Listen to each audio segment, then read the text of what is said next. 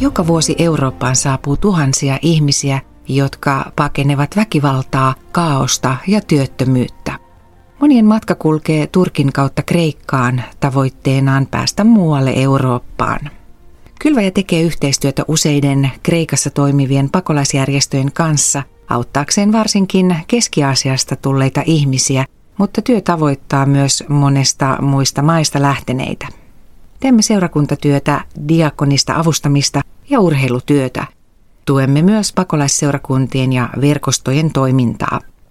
Kylväjän viestintäpäällikkö Mari Turunen vieraili helmikuun alkupuolella Kreikassa ja tämänkertaisessa lähetysvartissa kuullaan seuraavaksi Ateenassa perheensä kanssa asuvan Kylväjän lähetti Maria Iäksen haastattelu, jossa hän kertoo Marille muun muassa, millä tavoin yhteydet sotaa pakeneviin ukrainalaisiin pakolaisiin syntyi.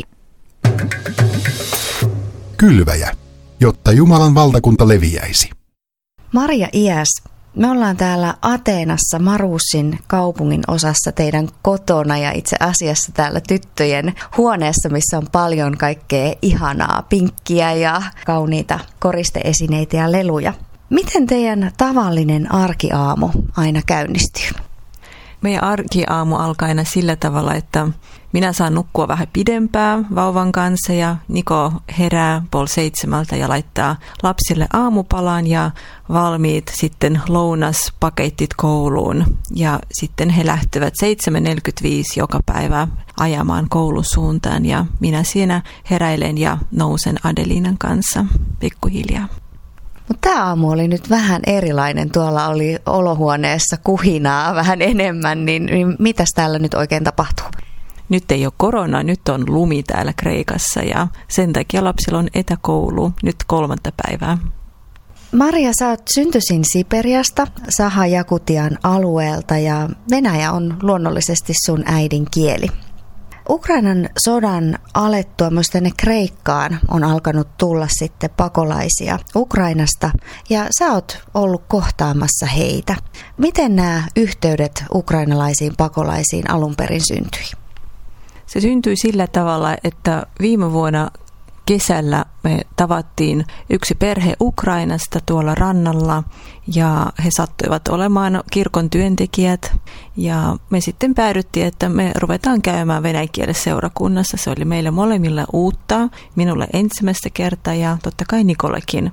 Se on kaukana se seurakunta, mutta jostain syystä meidän sydän loksahti paikoilleen niiden ihmisten kanssa ja sitä kautta me sitten ruvettiin myöskin tutustumaan moneen ukrainalaisen perheeseen ja ihmiseen ja sodan myötä tämä seurakunta aloitti sellaisen ukrainalaisen ohjelman perjantaisin ihan tuolla Ateenan keskustassa. Akropolis näkyy ikkunasta siitä rakennuksesta, niin automaattisesti mä jotenkin ajattelin, että se on minun paikkani palvella ja kohtata ihmisiä. Siitä se alkoi. Eli Kreikassa venäjänkielinen seurakunta otti sydämelleen ukrainalaiset pakolaiset. Kyllä, ja tässä seurakunnassa on 90% ukrainalaisia, jotka myöskin aikoinaan lähtivät Ukrainasta sodan, rakkauden, työn tai työpaikan takia.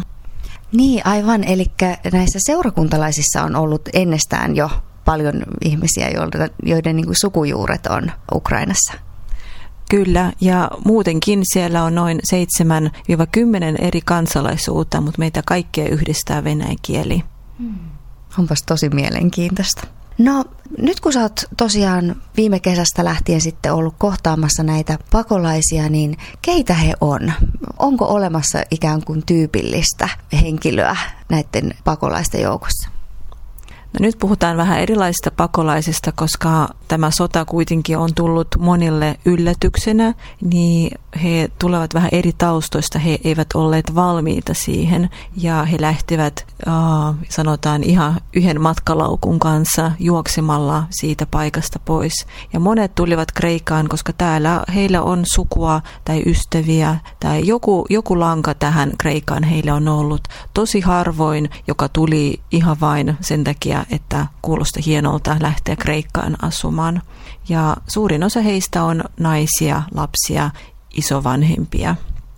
Että tässä työssä jos näet miehen, niin se on aika yllätyksenä ja heti tulee mieleen kysyä, että oletko ison perheen isä vai eläkeläinen vai sotainvaliidi, koska tosi harva mies pääsee lähtemään omasta kotimaasta pois nyt.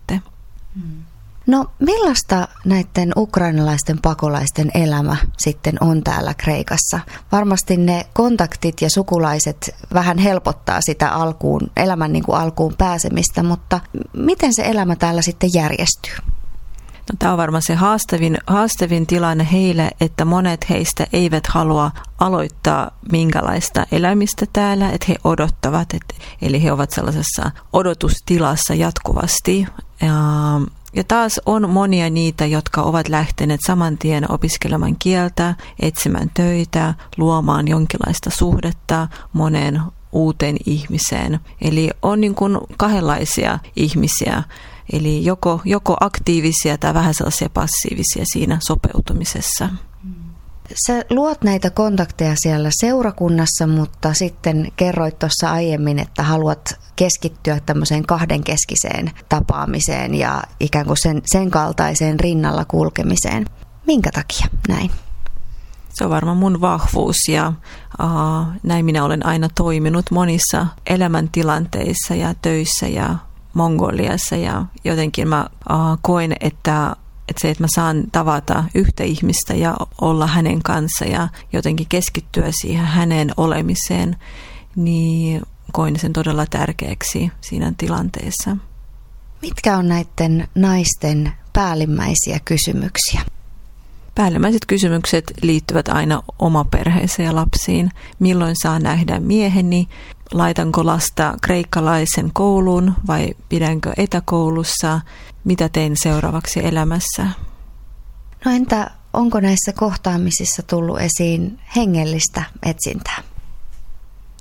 Kyllä on tullut ja uskon jotenkin, että monelle tämä vuosi on ollut tosi avartava, koska monet heistä tulee ortodoksi seurakunnista ja se on sellainen tapausko. Niin, monet ovat käyneet ortodoksi seurakunnissa sitten 2-3 kertaa vuodessa ja nyt sitten he näkevät kristinuskon uusin silmin ja uudessa valossa. Ja tässä ohjelmassa, missä käyn auttamassa, niin siellä todella paljon rukoillaan, puhutaan hengellisistä asioista ja siellä voi sitten pysäyttää meitä ja pyytää esirukousta monista niin kuin moneen ihmisen tilanteeseen. Minkälaiset tilanteet tai tarinat on koskettanut sun omaa sydäntä eniten? No alussa on ollut tosi raskasta ja vaikea kuunnella niitä tarinoita ja ne on tullut aina niin kuin päällimmäisenä, että kuinka monta rakenttia he ovat nähneet ja kuinka monta pommitusta on ollut päivän aikana ja että ovat olleet pitkään pommisuojassa. Ja se on ollut aika sille raskasta ottaa, koska aikaisemmin en ollut töissä sotauhrien kanssa, niin tämä on ollut ihan täysin uutta minulle. Kävin samalla pari traumakoulutusta heti, että saisin vähän kättä pidemmälle työkaluja, niin varmaan sellaiset hetket on sellaiset todella niin kuin pysähtyvät. Mulla ei ole mitään erityistä sellaista tarinaa, koska jokainen tarina on ainutlaatuinen ja erilainen. Ja se, miten ihminen tuo sen esille, niin monet ovat halunneet olla jollain tavalla, niin kuin hakea sellaista apua ja tukea siinä tarinan kertomisessa. Toiset taas haluaisivat olla sankareita, kolmannet kertoivat sen faktoina, eli jokainen tuo sen omalla tavalla sen tarinan. Mutta mun sydämellä on varmaan tällä hetkellä eniten sellainen yksi nuori tyttö, jonka tukihenkilönä olen nyt, koska hän jotenkin on niin aito siinä ja kertoo sen oman niin kuin tarinansa äidin kautta, että hän tuo äitiä siinä niin kuin sankarina, miten äiti on auttanut häntä ja tuonut tänne Kreikkaan suojaan ja lähtenyt takaisin Ukrainaan. Eli tämä nuori tyttö on nyt yksin täällä Kreikassa, koska äiti lähti, koska tämän tytön isäpuoli oli kaatunut sodassa ja äidin on vaikea palata takaisin tänne Kreikkaan, niin hän päätti olla siellä ja odottaa, kunnes saa tytön takaisin Odessan. Siinä kylväjän viestintäpäällikkö Mari Turunen haastatteli Ateenassa perheensä kanssa asuvaa lähetti Maria Iästä. Tilan lähettien kirje ja näin saat heidän tuoreita kuulumisiaan suoraan sähköpostiisi. Samalla voit tilata 4 kertaa vuodessa ilmestyvän maksuttoman kylväjälehden. Lisätietoa löydät osoitteesta kylväjä.fi. Tule mukaan, jotta Jumalan valtakunta leviäisi. Ja nyt lähetysvartin päätteeksi vietetään vielä pieni rukoushetki Marian seurassa. Kiitos taivaan Isä tästä hetkestä ja siitä, että saamme kertoa Suomen päin näitä tarinoita ja näitä kohtaamisia. Ja haluan erityisesti rukoilla monen ukrainalaisen puolesta, joita on saanut täällä tavata ja kohdata. Anna heille viisautta ja kärsivällisyyttä siihen odottamiseen, jotta heidän sydämellä olisi sellainen rauha ja he uskoisivat siihen, että Jeesus Kristus järjestää ja tietää jo heidän elämänmatkansa, mihin he ovat jäämässä ja mihin he ovat palaamassa. Ja rukoillaan myöskin tämän nuoren naisen puolesta, joka on myöskin sellaisessa odotustilassa, että milloin pääsee takaisin äidinsä luokse ja aloittamaan uuden elämän siellä Ukrainassa. Haluan nostaa myöskin Nikon työn, urheilulähetystyön ja niitä ihmisiä, jotka hän kohtaa ja joiden kanssa hän pelaa ja opettaa, treenaa heitä siellä. Ja haluan rukoilla uuden työntekijän puolesta, jonka Niko on löytänyt. Siunaa hänen työ, siunaa hänen kaikki prosessit, mitä hän käy nyt läpi, että pääsee myöskin virallisesti olemaan lähetystyöntekijä. Siunaa hänen perhettä ja lapsia. Jeesuksen nimessä. Aamen.